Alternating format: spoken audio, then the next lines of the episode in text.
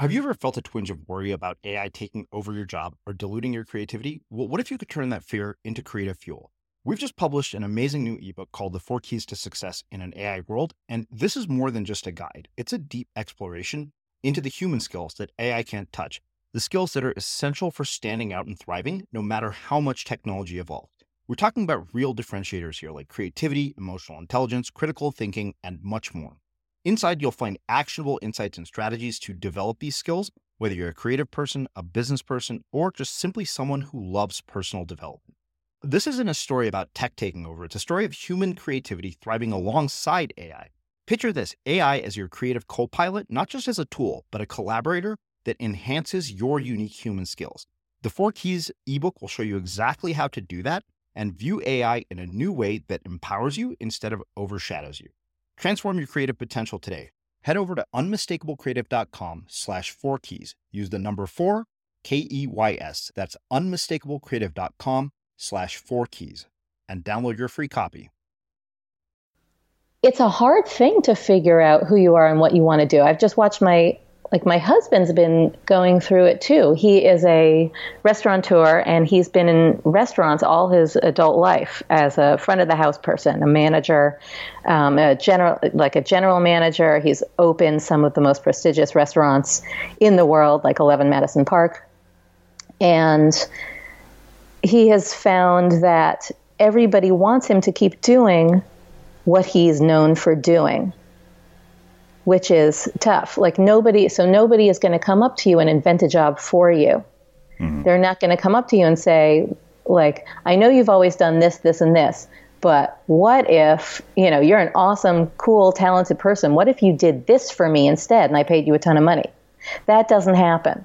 So I guess what I would say is that you have to be the one to come up with your ideal job. I'm Srini Rao, and this is the Unmistakable Creative Podcast, where you get a window into the stories and insights of the most innovative and creative minds who've started movements, built thriving businesses, written best selling books, and created insanely interesting art. For more, check out our 500 episode archive at unmistakablecreative.com.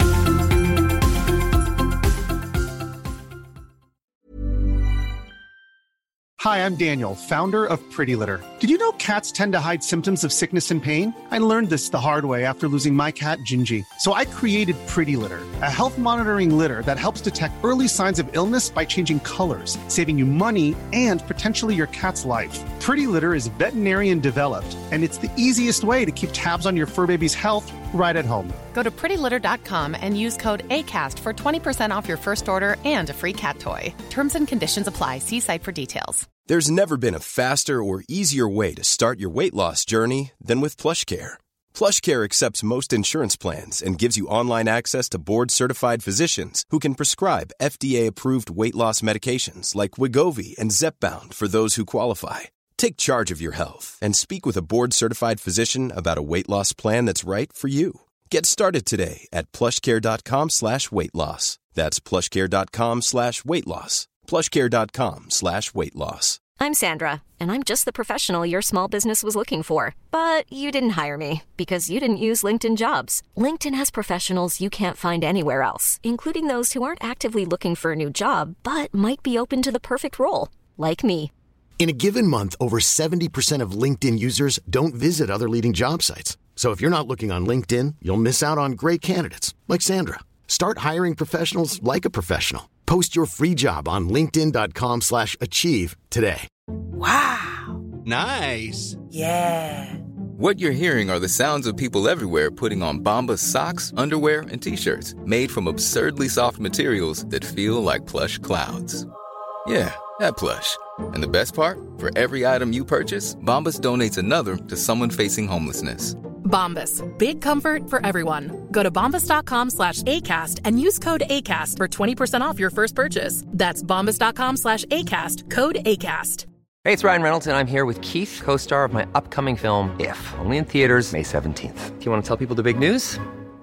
All right, I'll do it. Sign up now and you'll get unlimited for $15 a month in six months of Paramount Plus Essential Plan on us. Mintmobile.com slash switch. Upfront payment of $45 equivalent to $15 per month. Unlimited over 40 gigabytes per month. Face lower speeds. Videos at 480p. Active Mint customers by 531.24 get six months of Paramount Plus Essential Plan. Auto renews after six months. Offer ends May 31st, 2024. Separate Paramount Plus registration required. Terms and conditions apply if rated PG.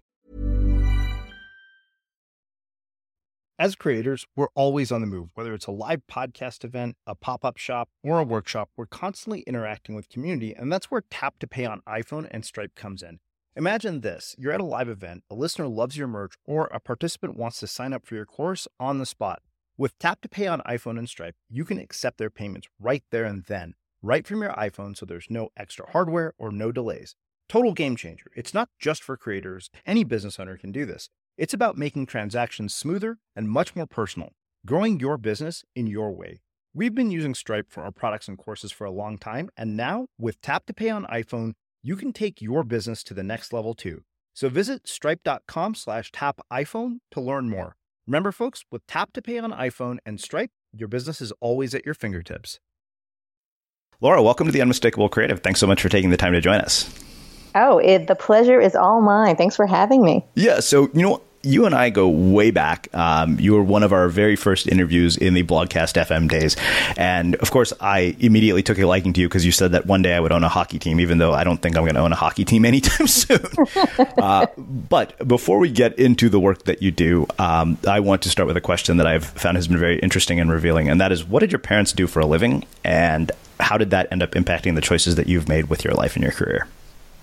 Oh, that is a great question uh, because it, there, I feel like the, the impact has been multifold um, from both their choices.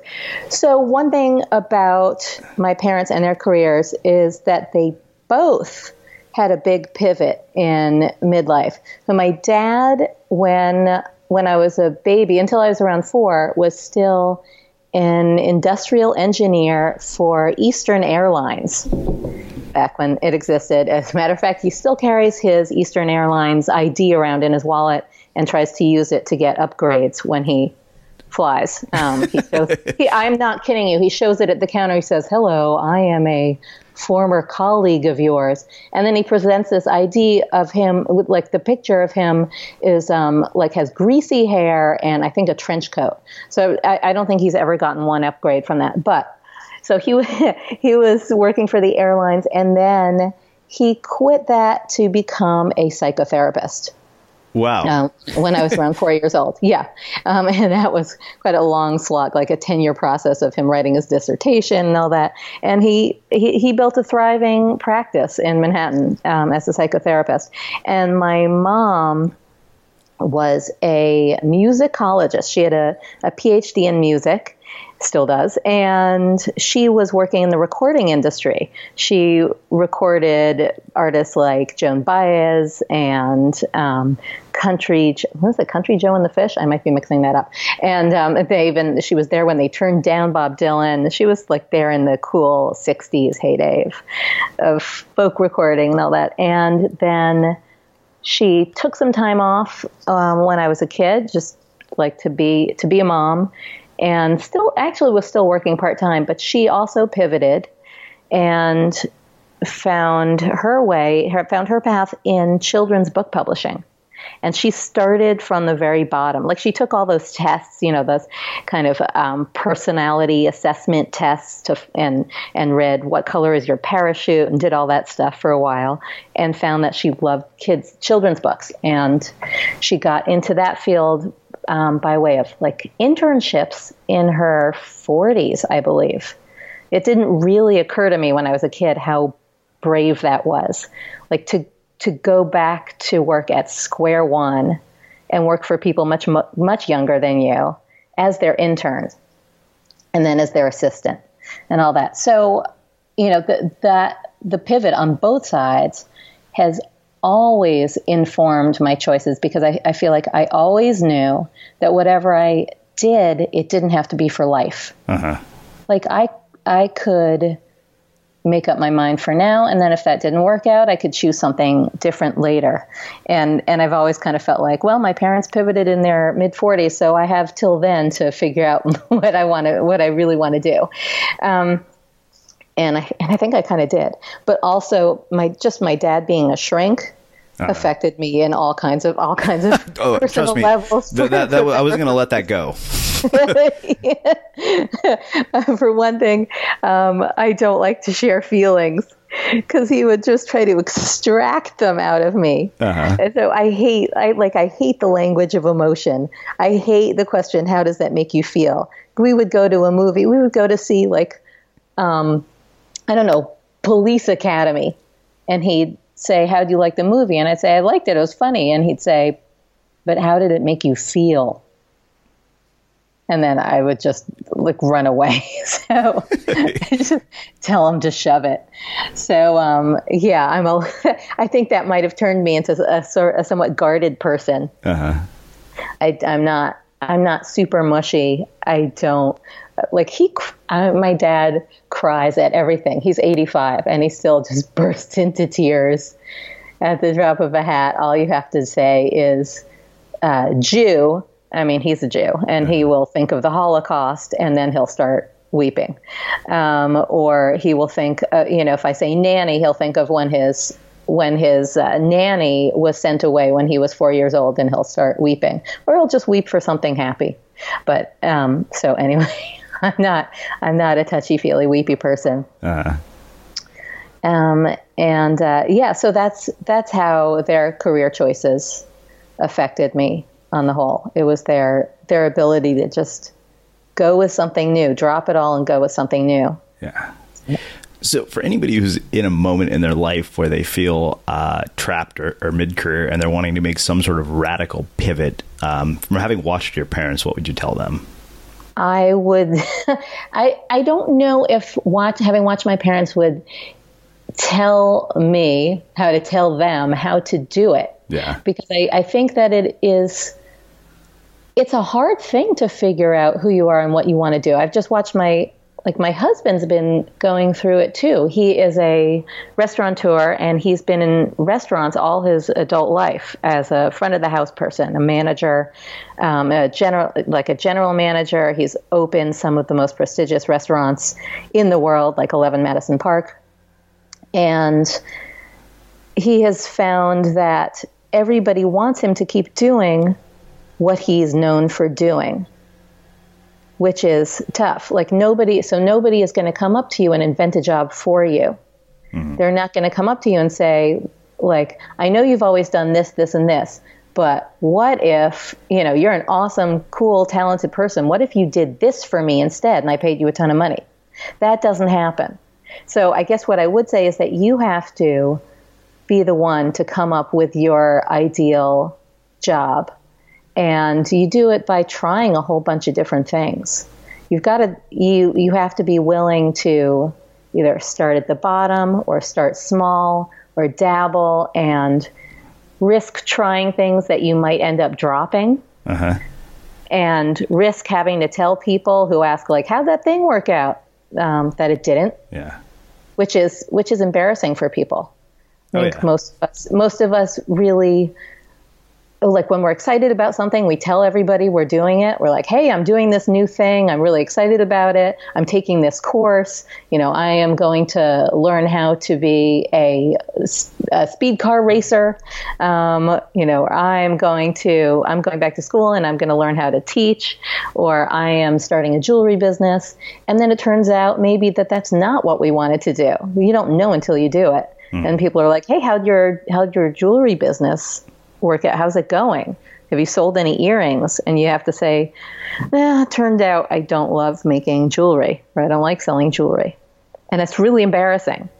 So I think that you have to be willing to go through that embarrassment and try a bunch of things. And maybe you tell people about, you know, maybe you tell everybody that you're doing it, or maybe you keep it to yourself. But I think I think that that is um, that is essential that you know and feel okay with the idea that you might drop it and move on to something else. Hmm. So I'm curious, did um, your mom teach you anything about uh, commitment to craft and uh, you know working artists and how they they really are, are, able to create at the level that they do, having been so close to musicians? Hmm. It's funny, not really. She didn't. She didn't talk about it. What my mom did do and does do is love music, and throughout her whole life, whatever she's doing in her career, she's always played music in some way or another. Like she she used to play the banjo. She had a couple of I think she still owns a banjo or two and might pick it up sometimes. But she was pretty dedicated to it for a while and would take banjo lessons and practice the banjo. Um, and doesn't really play anymore, but now she is in a chorus made up of uh, alums of and and parents of my school, which uh, which she's both, uh, my high school. And she's been in that for years and years and years. And she is turning 80 this year. And she goes to her chorus practice every single week. She's probably one of the most dedicated members of that chorus. And this year and last year, they sang at Lincoln Center. And um, with, uh, like, they, they backed up a quartet of folk singers. And um, it was a big deal. Like, it was a big deal to go to Lincoln Center and see my mom get on stage and sing with all these people that she practices with every week.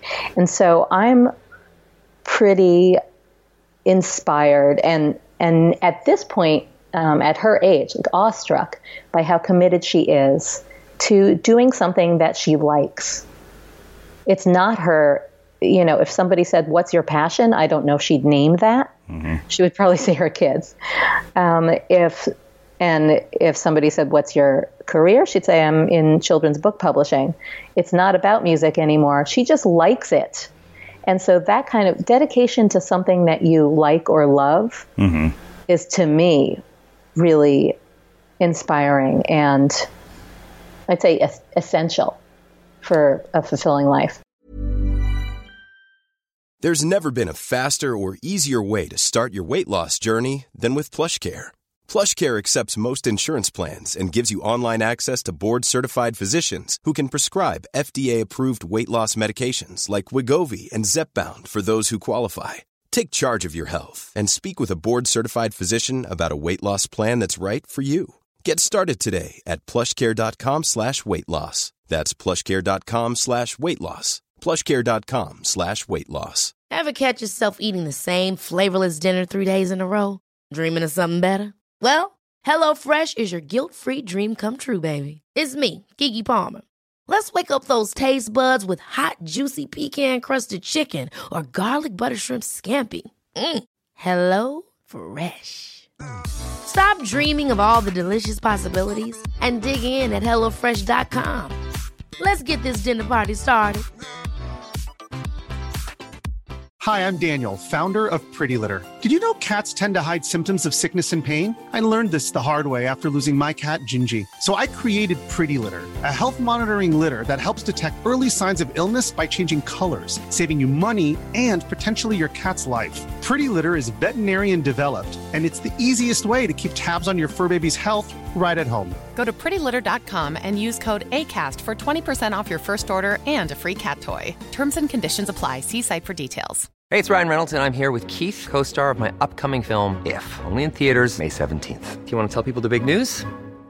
All right, I'll do it. Sign up now and you'll get unlimited for $15 a month in six months of Paramount Plus Essential Plan on us. Mintmobile.com slash switch. Upfront payment of $45 equivalent to $15 per month. Unlimited over 40 gigabytes per month. Face lower speeds. Videos at 480p. Active Mint customers by 531.24 get six months of Paramount Plus Essential Plan. Auto renews after six months. Offer ends May 31st, 2024. Separate Paramount Plus registration required. Terms and conditions apply if rated PG.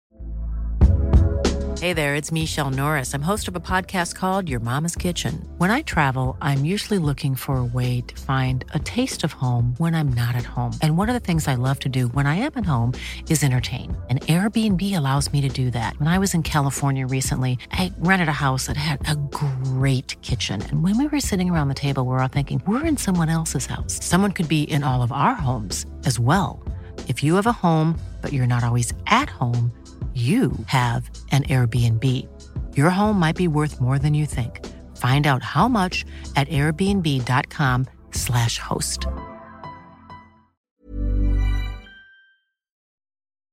As creators, we're always on the move. Whether it's a live podcast event, a pop up shop, or a workshop, we're constantly interacting with community, and that's where Tap to Pay on iPhone and Stripe comes in.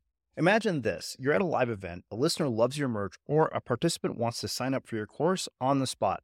With Tap to Pay on iPhone and Stripe, you can accept their payments right there and then, right from your iPhone, so there's no extra hardware or no delays.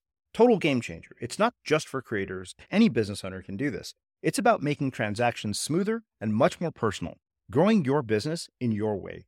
We've been using Stripe for our products and courses for a long time, and now with Tap to Pay on iPhone, you can take your business to the next level too. So visit stripe.com slash tap iPhone to learn more.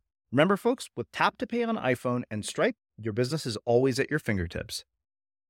Yeah, I, I, think it absolutely is essential. It's funny because you know one of the things that I was uh, sort of writing about as, as I was wrapping up the manuscript for, for my book is suddenly I was like, wow, I'm like I'm done writing books for a little while, and like now there's this void in my life that has been left by this thing that has consumed me for the better part of two or three years, and I actually found myself picking up a guitar, and you know one of my my friends, our, content strategist, said he said, here's the deal, you basically create this portfolio of meaning in your life because then no one thing is going to determine your identity and self worth because you have all these other things that actually make up your life.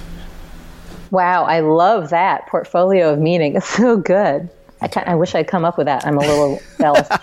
well, trust me, I'm sure you've come up with much more clever things than I have. Uh, so I, I, think that makes a, a, perfect transition to what I want to talk about. I'm curious how uh, you've ended up doing the work that you do. Can you walk us through sort of the trajectory of your career and how you've ended up here? Yeah, sure. I mean, it's all pretty it's all pretty accidental and driven always by the by my stubbornness, my stubborn refusal to do things the way you're supposed to.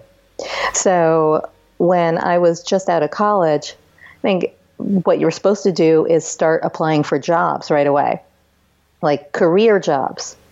And I and you're supposed to move out of your parents' house and go live independently. I stayed at home I slept late. I went to the gym a lot and I applied for bartending jobs because I just saw all the cash that those people were making. And I went to I went out to bars a lot. I was not a drinker, but I went out to bars a lot.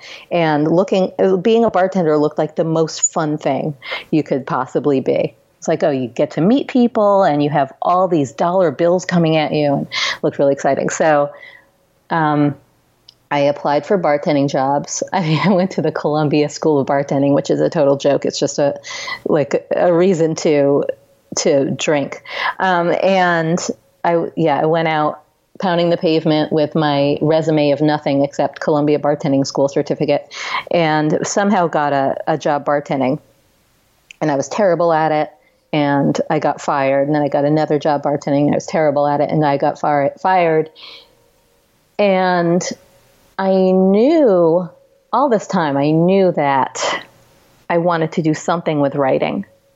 But none of those, none of the paths looked good to me because if you wrote books, I thought that means that you have to sit at home all day in, like in an attic, um, in your pajamas or wearing a beret or something and typing things out and um, ripping the paper out of a typewriter and crumpling it and putting it in the garbage can and then setting fire to it and weeping and drinking.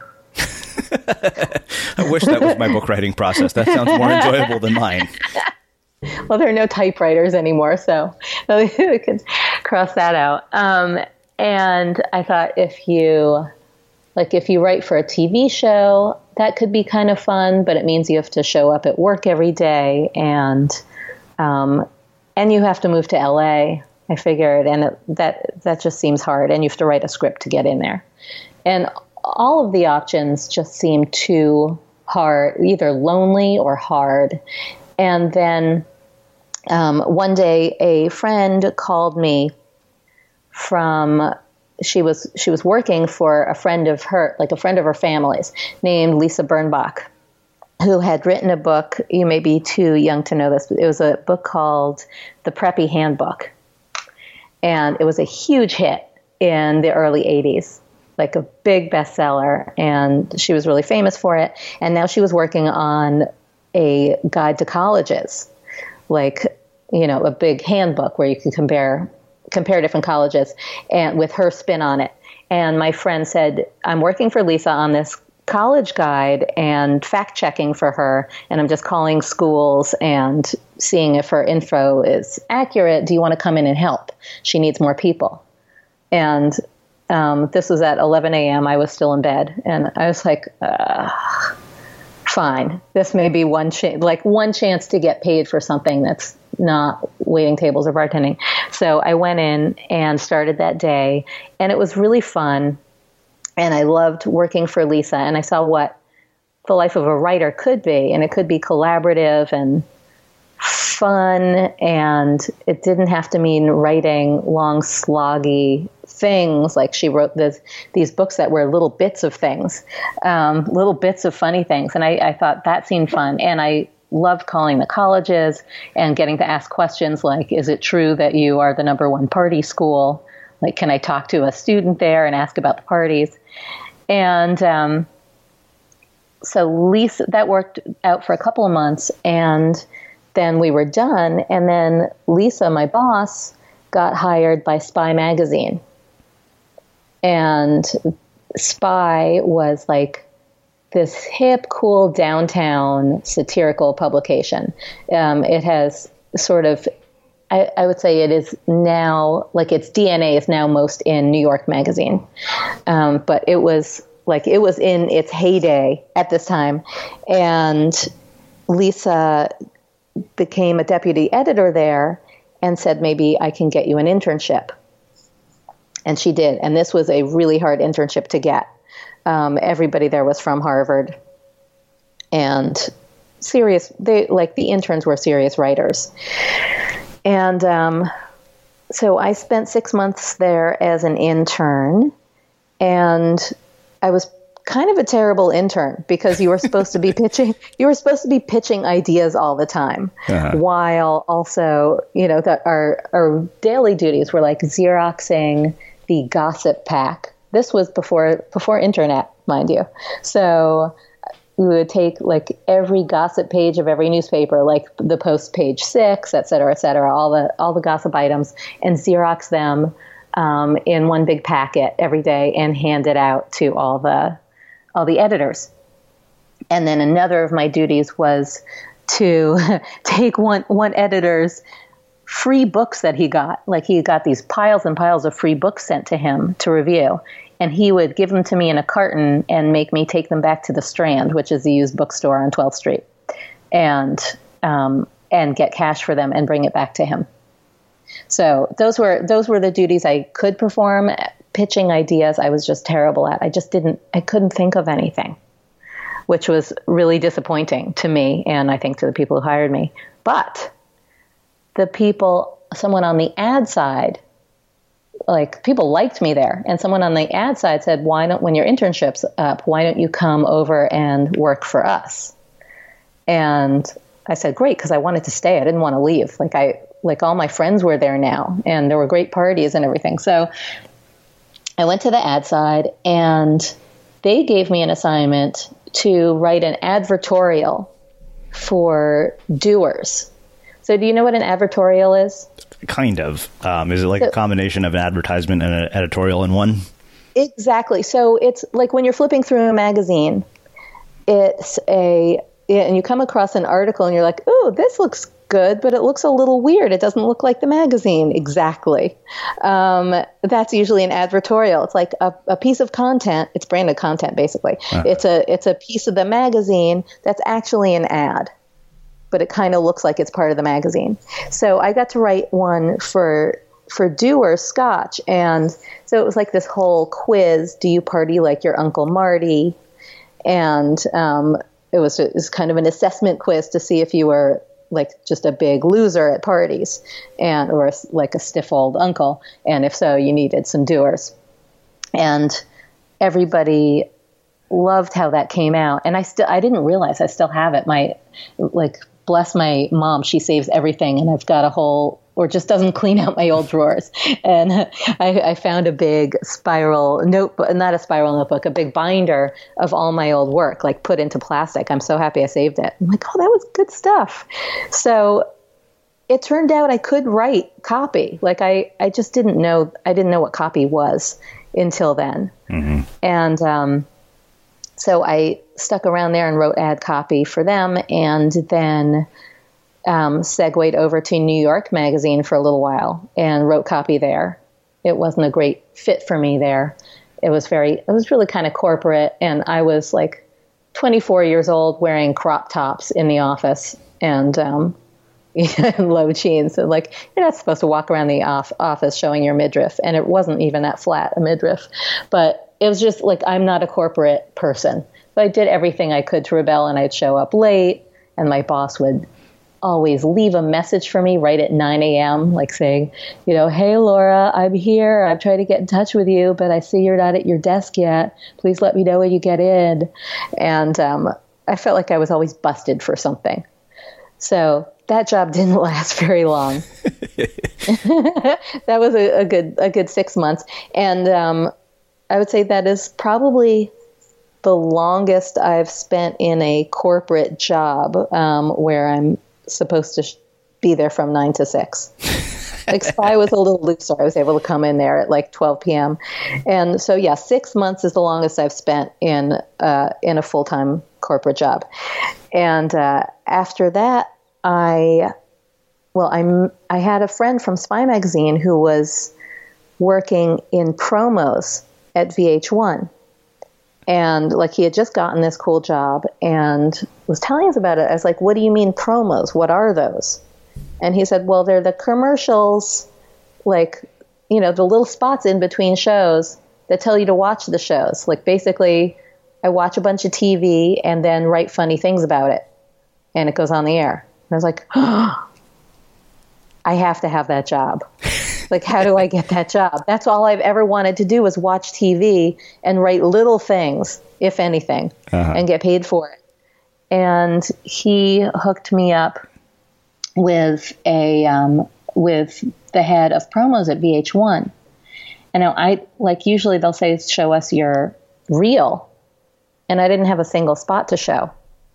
But what I one thing that I had been doing um, in between these in between these magazine jobs is working as sort of a ringer on my friend's um, online bulletin board. And I'm sure most of your listeners are so too young to know what a bulletin board is, but it's basically it was like in the 90s when these internet started up the internet startups um, came to be they they had what i guess is basically a forum it's just a forum like like Facebook is now, I guess. And you know, you'd post something and then somebody would post a comment on it and et cetera, and it would turn into a thread. It was just a, a very primitive form of it. And so a friend from Spy had hired me to write um, on his bulletin board, like pretending I'm just a user, and make it look like a really lively bulletin board where they're like hot you know, hot conversations going on all day. So I and I was able to, I was allowed to write about anything I wanted. So I would write about um, the latest episode of 90210 and the latest episode of Melrose Place. And oh my God, I can't believe Dylan's doing drugs again. This is so exciting. And, um, you know, intervention time for Dylan. That was like my favorite story arc, and I'd write about it all the time. so that must have lasted you the entire nine years of the series.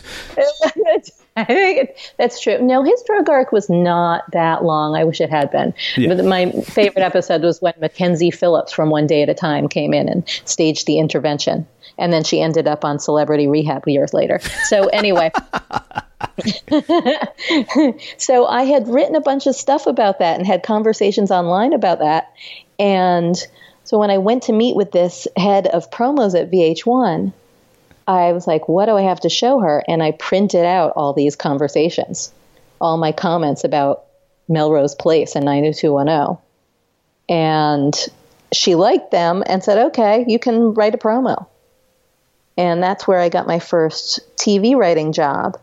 And that turned into into more jobs and I, I ended up getting work at Nickelodeon and then my holy grail of promo companies, Nick at Nite because um, they were doing the best, coolest, edgiest stuff on TV, and I was so excited to get to write for them. And I stuck with them. I stayed with them and um, their spin off network, TV Land, for many years. So that was my that was my TV career. Um, and when I was heavily in it, and it's still going on, but when I was like really, um, like I, I'd say mired in it and a little bit in a rut, I and not knowing what was next for me, uh, I met my friend, my now good friend and partner Marie Forleo at Crunch. We were both in the same hip hop class, and she was just this chick. I might have told you the story before on air. She was just this this this chick in the front of the class who had the most slamming body and perfect hair and the best moves. And she hit every move. And she was always like always chosen to be in the front when we split up the class and like did it and and showed each other um, our our moves. And I could not stand her. she doesn't really even sweat.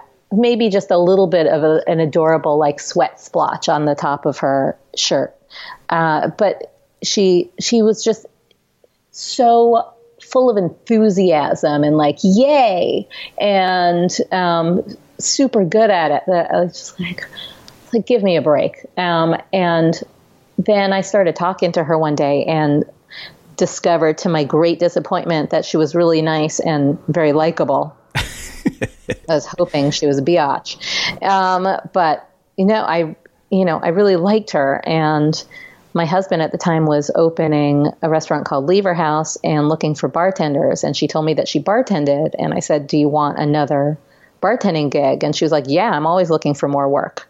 Um, because she really was. She would. T- this girl would take any work. She was working day and night, and like was able to juggle multiple bartending jobs and i knew she was also doing some weird life coaching thing on the side. So she went and got a job at my husband's place lever house and um, and we got to know each other there. I would come in sit at the bar and talk to her and we would also walk home from hip hop together and she started teaching hip hop and we became pretty good friends. Um, and I guess fell out of touch for a couple of years and then got back in touch in around 2008. And um, a thing to know about Marie is that she's got this weird, this crazy witchy sense. Like she always knows when you're up to something. She will always bust you if you're like not showing up for.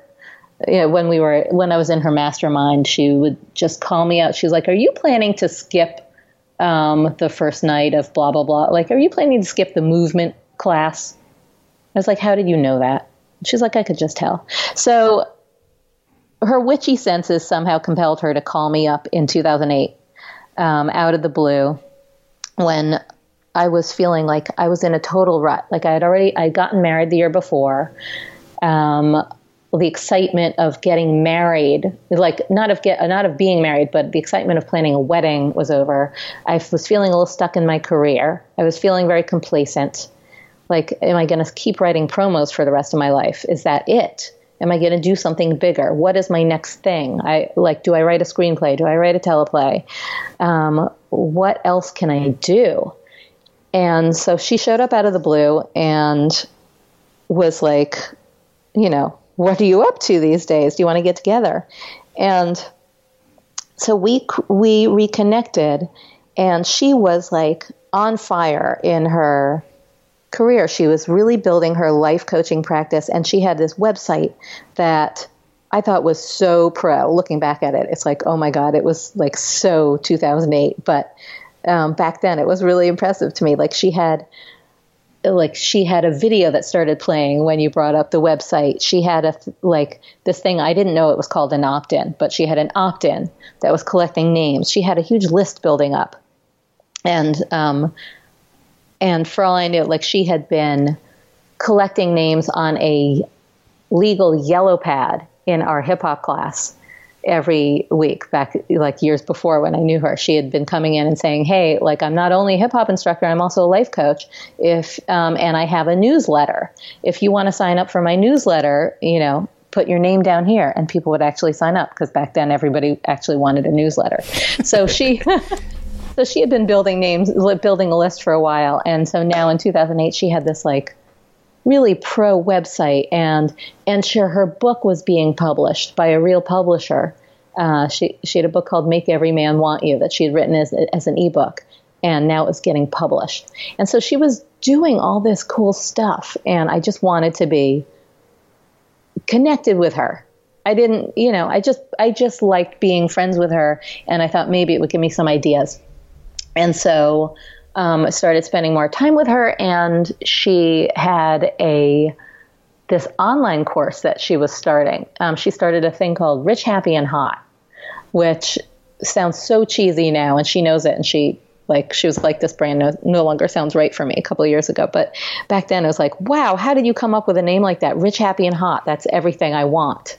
And um, and i even though she was my friend and it seemed weird i joined her online mastery course and she got to know me professionally because I started giving copy advice to people in that um, in her in her forum. People would people were starting businesses. It was kind of a business course, kind of a life course, all things mixed together. And people would put their copy up in the forum, and I would comment on it and help them with it, even though I wasn't really well versed in online copy. It's like copy is copy to me. Mm-hmm. And uh, she noticed that and also knew that I'd been writing promos for years. And she said, "Hey, I'm doing, you know, I'm doing my first live event, um, and I like, I'm wondering if you would ever think of speaking, like doing." speaking in front of the crowd and like giving a talk on copy and I said, of course, sure. Like I kind of I wanted to do something new, and I was like, that sounds like a cool thing to do. I've always kind of wanted to do some speaking. So I put together a talk called Five Secrets of Non Sucky Copy. And her first live event was like 50 or 75 people in a room in the Soho house. And I I gave that talk and people started coming up to me and saying, "Hey, can you help me with my website copy. Like I'm trying to write a, I'm trying to build a website and I don't know what to write on it. Um, can you help me with that? I was like, yeah, sure, I can. Like I'd never done that kind of writing before, but again, copy is copy. So like, sure, why not?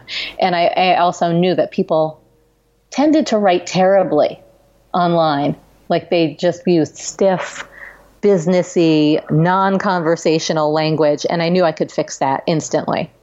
So from that one talk, a bunch of people started asking me to help them, and I figured out what to charge them, just kind of out of the blue. Like I, I was just like, I don't know, and I I just named a price, and they paid it.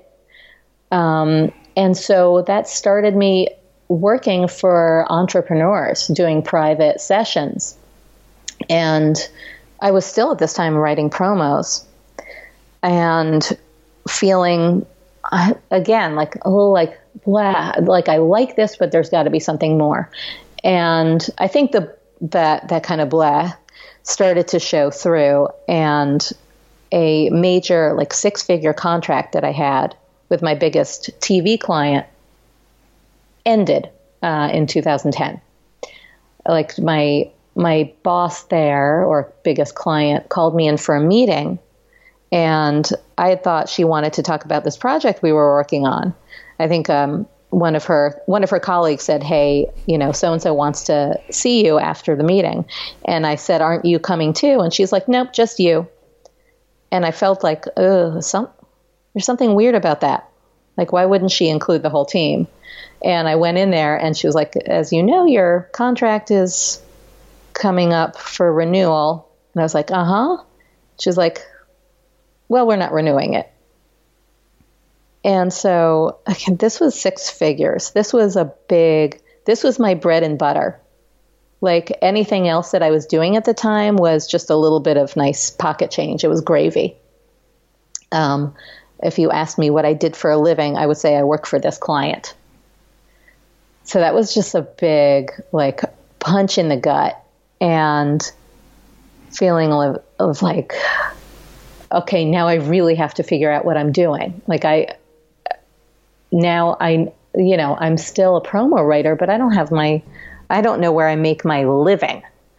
So I, because I had had these online clients and knew there were lots more of them, I, I put packages on my site and people started coming and signing up and paying my full package. And I got a whole lot of clients and started building a business. I had I had just put up Talking Shrimp mm-hmm. um, as a as a website, and I had really built it as a showcase for my promos. And I was also, you know, Marie had said when I was building the site, like, aren't you gonna you're gonna have a blog, right? And I was like, ah, a blog? I don't know, isn't it? This is 2009. I was like, isn't it isn't it too late to blog? She's like, no. Um, and I, I was like, I, I laugh now. I wish I had blogged more back then. It was so not too late to blog. Mm. But so I had, I had a blog, and that was bringing some people. Um, I had a really, a really small list, but some people were coming to it. Um, so I had some audience, and I had had an opt-in because Marie had also said, "What's your opt-in?" And after I gave that talk, she was like, You can just package that talk you gave into an opt in. So I had done that. And that was building me an audience. And that audience turned into clients. So Talking Shrimp became really, um, I mean, it, it is still the home of my promos business, but it is really the place where I serve business owners, entrepreneurs, um, anybody who needs help with words for their business or even for their life. I mean, I can help write a toast, but that is that that is what it has become, and that has become my career now is helping people, like helping mostly individual people and some companies uh-huh. with their words. So I'm glad you told me that um, that long answers work for you because that was probably the longest answer you've ever had. I just told my whole life story. Well, th- that raises numerous questions, as you might imagine. Uh, you know, the first place I want to go back to is bartending, and I, am very curious if there's anything you actually learned about storytelling from uh, being a bartender. Because, like, when I look back at my experience of sitting in bars, I can't imagine the thousands of things that people tell bartenders over the years, and I'm curious if you know you, that's had any impact on you. you know what? No, like the, I would say my jobs at those bars have turned into stories because um, of how bad I was and the ridiculous the places that I worked. I mean, I, I worked at one, and I have a story about it on my blog. Uh, one bar that was called the Chase at Space, and it was like a disgusting down and dirty rock and roll bar where live acts performed, including one named GG Allin. And I'm not going to uh, soil your podcast um, with the details of what he used to do on stage. He's now dead. Um, combination of heroin overdose and blows to the head from his fans um, wow. because that's. that was the kind of relationship he had with his fans. But um, it was a dirty, dirty place. And I got fired from there. I got fired from a bar that was like a that had Confederate flags up, um, and I had no reason to be there except it was the only place that would hire me. It was run by a a Texan named Bubba who um, who was really into balloons. He was like, you know, if there's one thing I know, it's balloons. We're going to have balloons everywhere. We're going to show those people why they came here in the first place. It's balloons. There's, you know, and um, he was really not into giving. Uh, what do you call them buybacks like most bartenders make their living from you know, a bunch of somebody buys a bunch of drinks, you buy them back a drink, you give them a free drink. And I wasn't allowed to do that. So I made lousy, lousy tips. And one day I gave a free beer to the bar back, um, who I thought like he's he works here, he deserves a beer, and I got fired for that. But um, I would say I did like the people who came to my who came to my bars where I worked were not big storytellers. They were either drunks or, um, or like kind of like, mm, post college like hose and like ordering woo woo shots and asking for Steve Miller and wearing big clips in their hair and frosted lip gloss, um, or just weirdos who would hit on me um, and like uh, invite me to Turkish dinner even though they weren't Turkish, and uh, and then leave when I said no. So I did not. I did not know how to work those jobs. I didn't know how to be a great bartender, and I guess how to flirt enough that I would got to get tips without buying them free drinks. Uh-huh. So I hate to disappoint. I would like to say I heard the best I heard I heard the best stories and you know from all all walks of life. I did get all walks of life in there. I mean, I got a, like uh, doormen who would come in right after their uh, like because I had the lunch shift, which was for losers.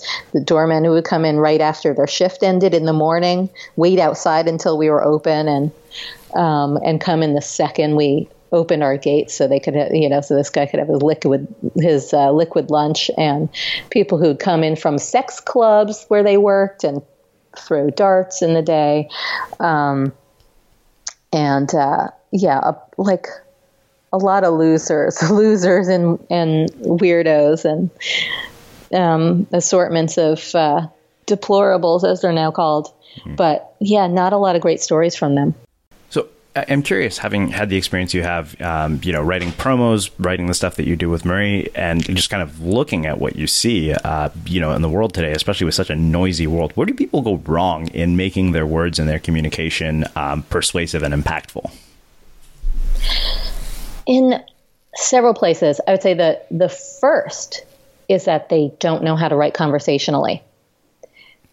I think that people, when they're writing and they are not like they're not copy minded. They haven't learned the ins and outs of copy and haven't haven't studied it and aren't really aware of the of the impact of their words. It's for them it's kind of like writing their own copy is kind of like trying to get sunscreen on the middle of your back. Mm-hmm.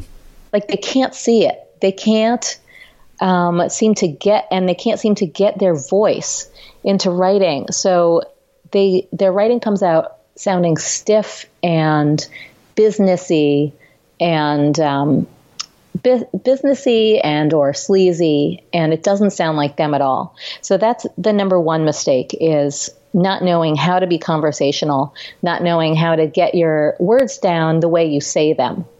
I like to think of it as copy talking, not copywriting. Mm. So people people think writing and they either put on their imaginary beret or their like working girl shoulder pads jacket and and imaginary briefcase and start writing like that.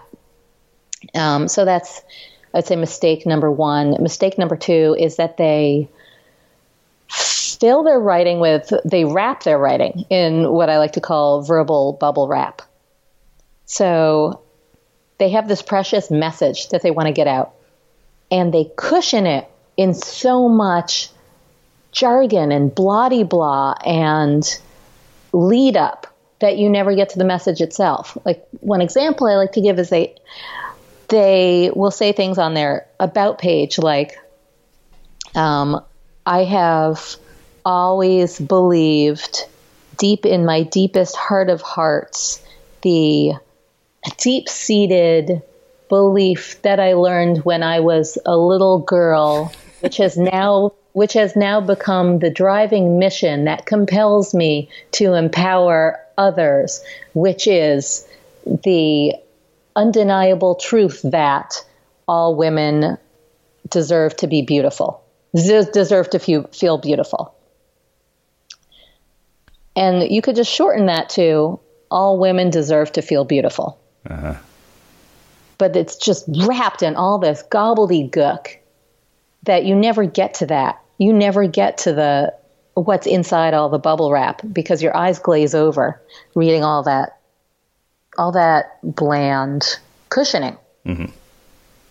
So that's just poor use of real estate, basically. Like the the beginnings of your sentences, the beginnings of your paragraph, are where you need to pull people in, boom, right away, with a powerful word, a powerful phrase, and people waste those completely. Yeah. Um, so, and and then the other is just failure to use what I think is the most important thing in writing, which is detail, mm-hmm. specifics. I'd say specifics are everything. They're they're what grab our eye. Um, real concrete nouns and powerful verbs. I, I can give you an example because somebody just sent me something. Um, she was thanking me for the course that I have with my friend Marie, the Copy Cure, and and um, also a mini course that she found on my site. And she said that it. She showed me the before and after that she created. So the before, she's in finance, and the before was um, this is on her services page.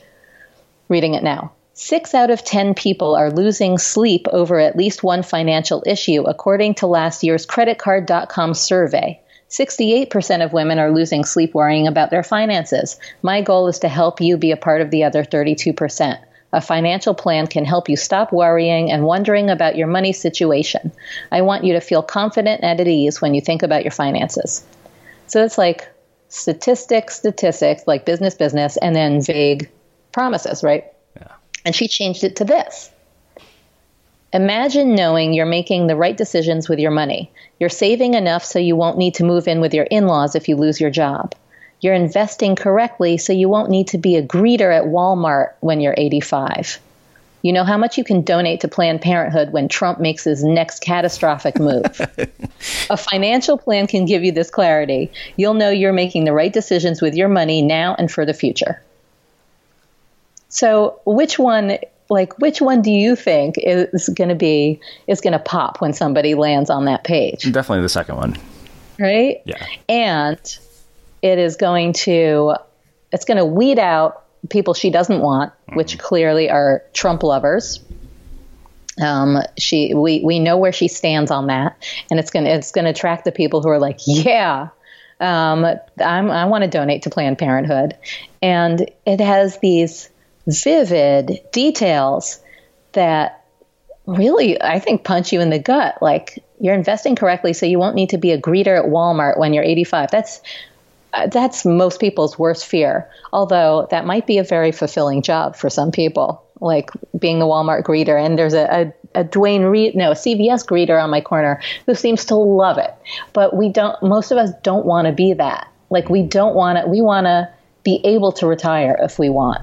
If we do that, we want to be doing it voluntarily because we love people who are, you know, shopping for logs for their fire. Mm-hmm.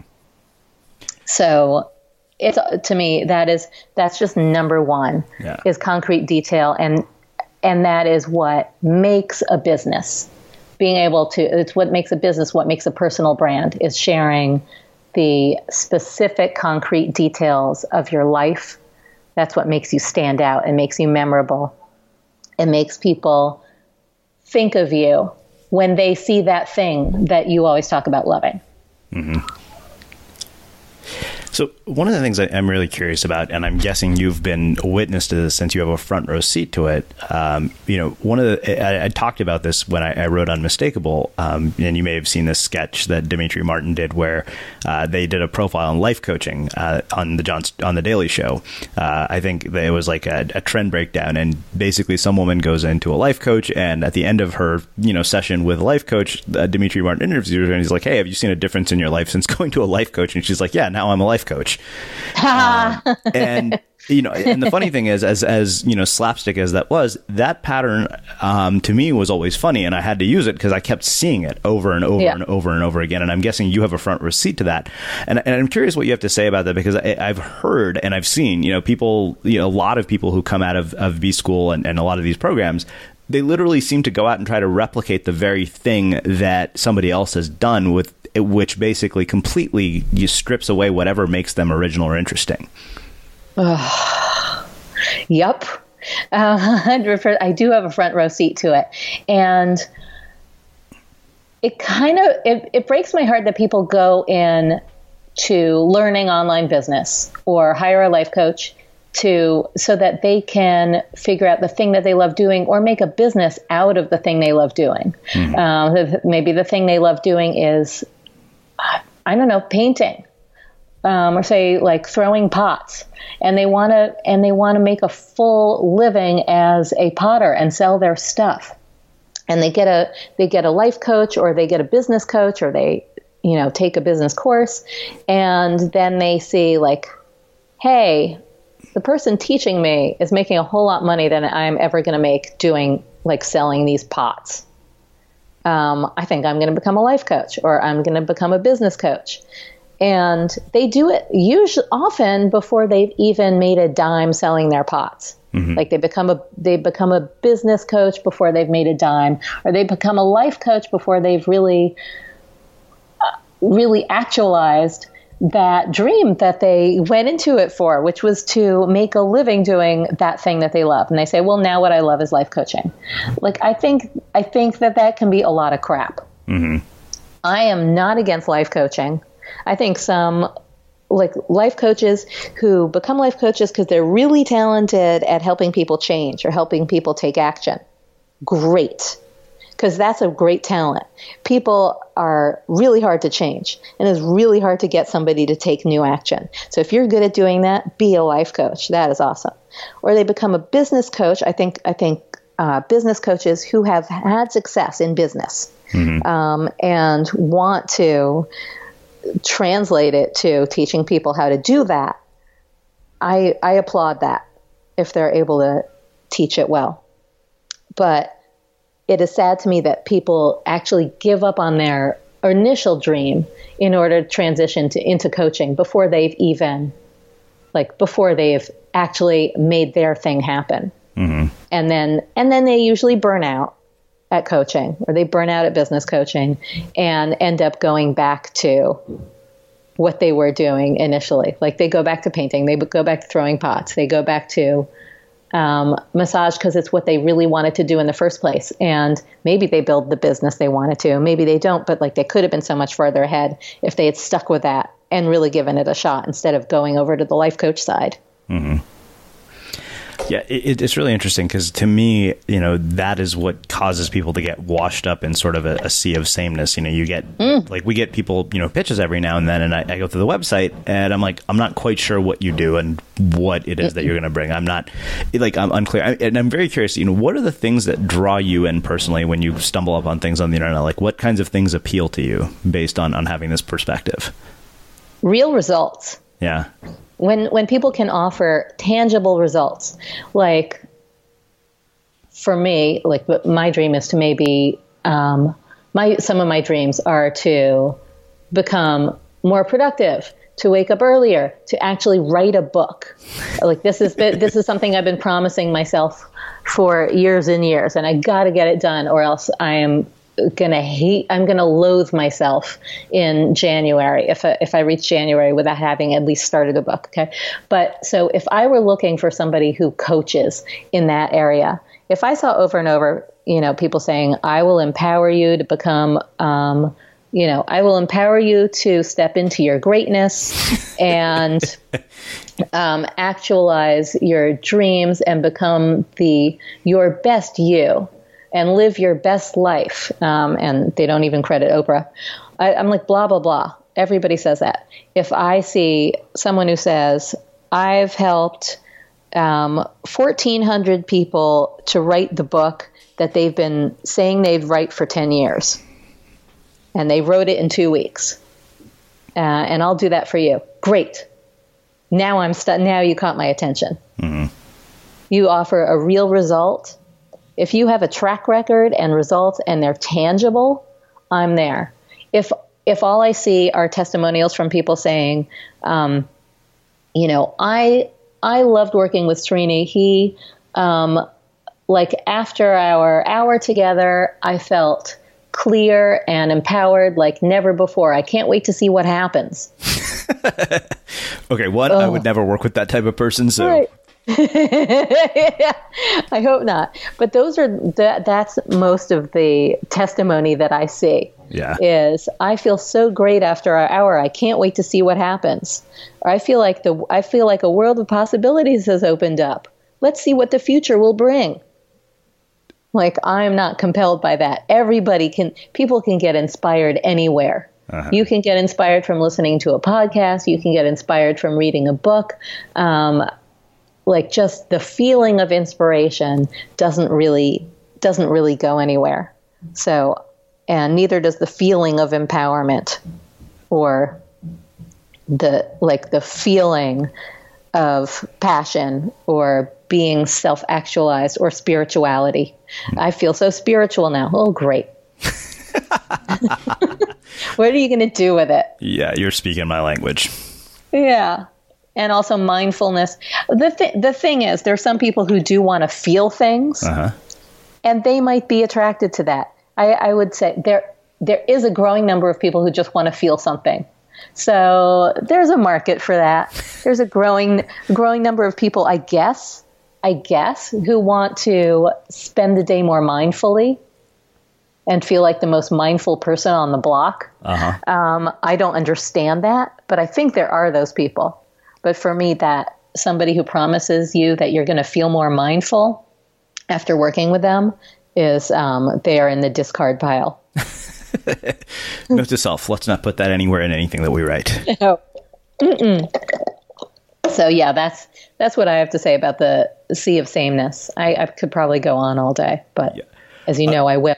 Well, well I, I think that, that, this makes a really fitting end to our conversation. Um, you know, I, it, like I said, I wanted to have you back because I knew there was just so much to your story that we didn't get to talk about last time. But I want to finish with uh, my final question, which is how we finish all of our interviews at the Unmistakable Creative. And given your background, I'm very curious to see how you'll answer this. What do you think it is that makes somebody or something unmistakable? I'd say having a point of view and a personal spin on everything you do. Hmm.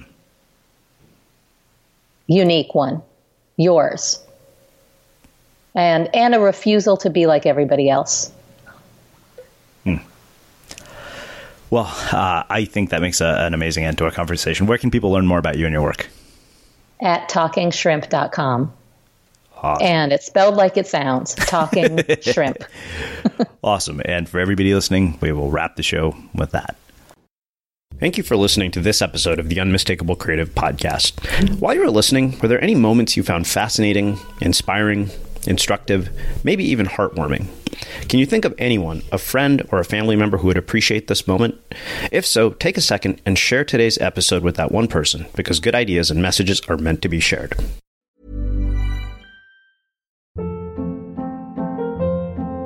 Hold up. What was that? Boring. No flavor. That was as bad as those leftovers you ate all week. Keke Palmer here, and it's time to say hello to something fresh and guilt-free. Hello Fresh. Jazz up dinner with pecan-crusted chicken or garlic butter shrimp scampi. Now that's music to my mouth. Hello Fresh. Let's get this dinner party started. Discover all the delicious possibilities at hellofresh.com. Hi, I'm Daniel, founder of Pretty Litter. Cats and cat owners deserve better than any old-fashioned litter. That's why I teamed up with scientists and veterinarians to create Pretty Litter. Its innovative crystal formula has superior odor control and weighs up to 80% less than clay litter. Pretty Litter even monitors health by changing colors to help detect early signs of potential illness. It's the world's smartest kitty litter. Go to prettylitter.com and use code ACAST for 20% off your first order and a free cat toy. Terms and conditions apply. See site for details. Imagine the softest sheets you've ever felt. Now imagine them getting even softer over time. That's what you'll feel with Boll and Branch's organic cotton sheets. In a recent customer survey, 96% replied that Boll and Branch sheets get softer with every wash. Start getting your best night's sleep in these sheets that get softer and softer for years to come. Try their sheets with a 30-night guarantee. Plus, get 15% off your first order at bollandbranch.com. Code BUTTERY. Exclusions apply. See site for details. Hey, it's Paige DeSorbo from Giggly Squad. High quality fashion without the price tag. Say hello to Quince. I'm snagging high-end essentials like cozy cashmere sweaters, sleek leather jackets, fine jewelry, and so much more. With Quince being 50 to 80% less than similar brands. And they partner with factories that prioritize safe, ethical, and responsible manufacturing. I love that. Luxury quality within reach. Go to quince.com slash style to get free shipping and 365 day returns on your next order. Quince.com slash style. Have you ever felt a twinge of worry about AI taking over your job or diluting your creativity? Well, what if you could turn that fear into creative fuel? We've just published an amazing new ebook called The Four Keys to Success in an AI World. And this is more than just a guide, it's a deep exploration into the human skills that AI can't touch, the skills that are essential for standing out and thriving, no matter how much technology evolves. We're talking about real differentiators here like creativity, emotional intelligence, critical thinking, and much more. Inside, you'll find actionable insights and strategies to develop these skills, whether you're a creative person, a business person, or just simply someone who loves personal development. This isn't a story about tech taking over, it's a story of human creativity thriving alongside AI. Picture this AI as your creative co pilot, not just as a tool, but a collaborator that enhances your unique human skills. The Four Keys ebook will show you exactly how to do that and view AI in a new way that empowers you instead of overshadows you. Transform your creative potential today. Head over to unmistakablecreative.com slash four keys. Use the number four, K E Y S. That's unmistakablecreative.com slash four keys and download your free copy.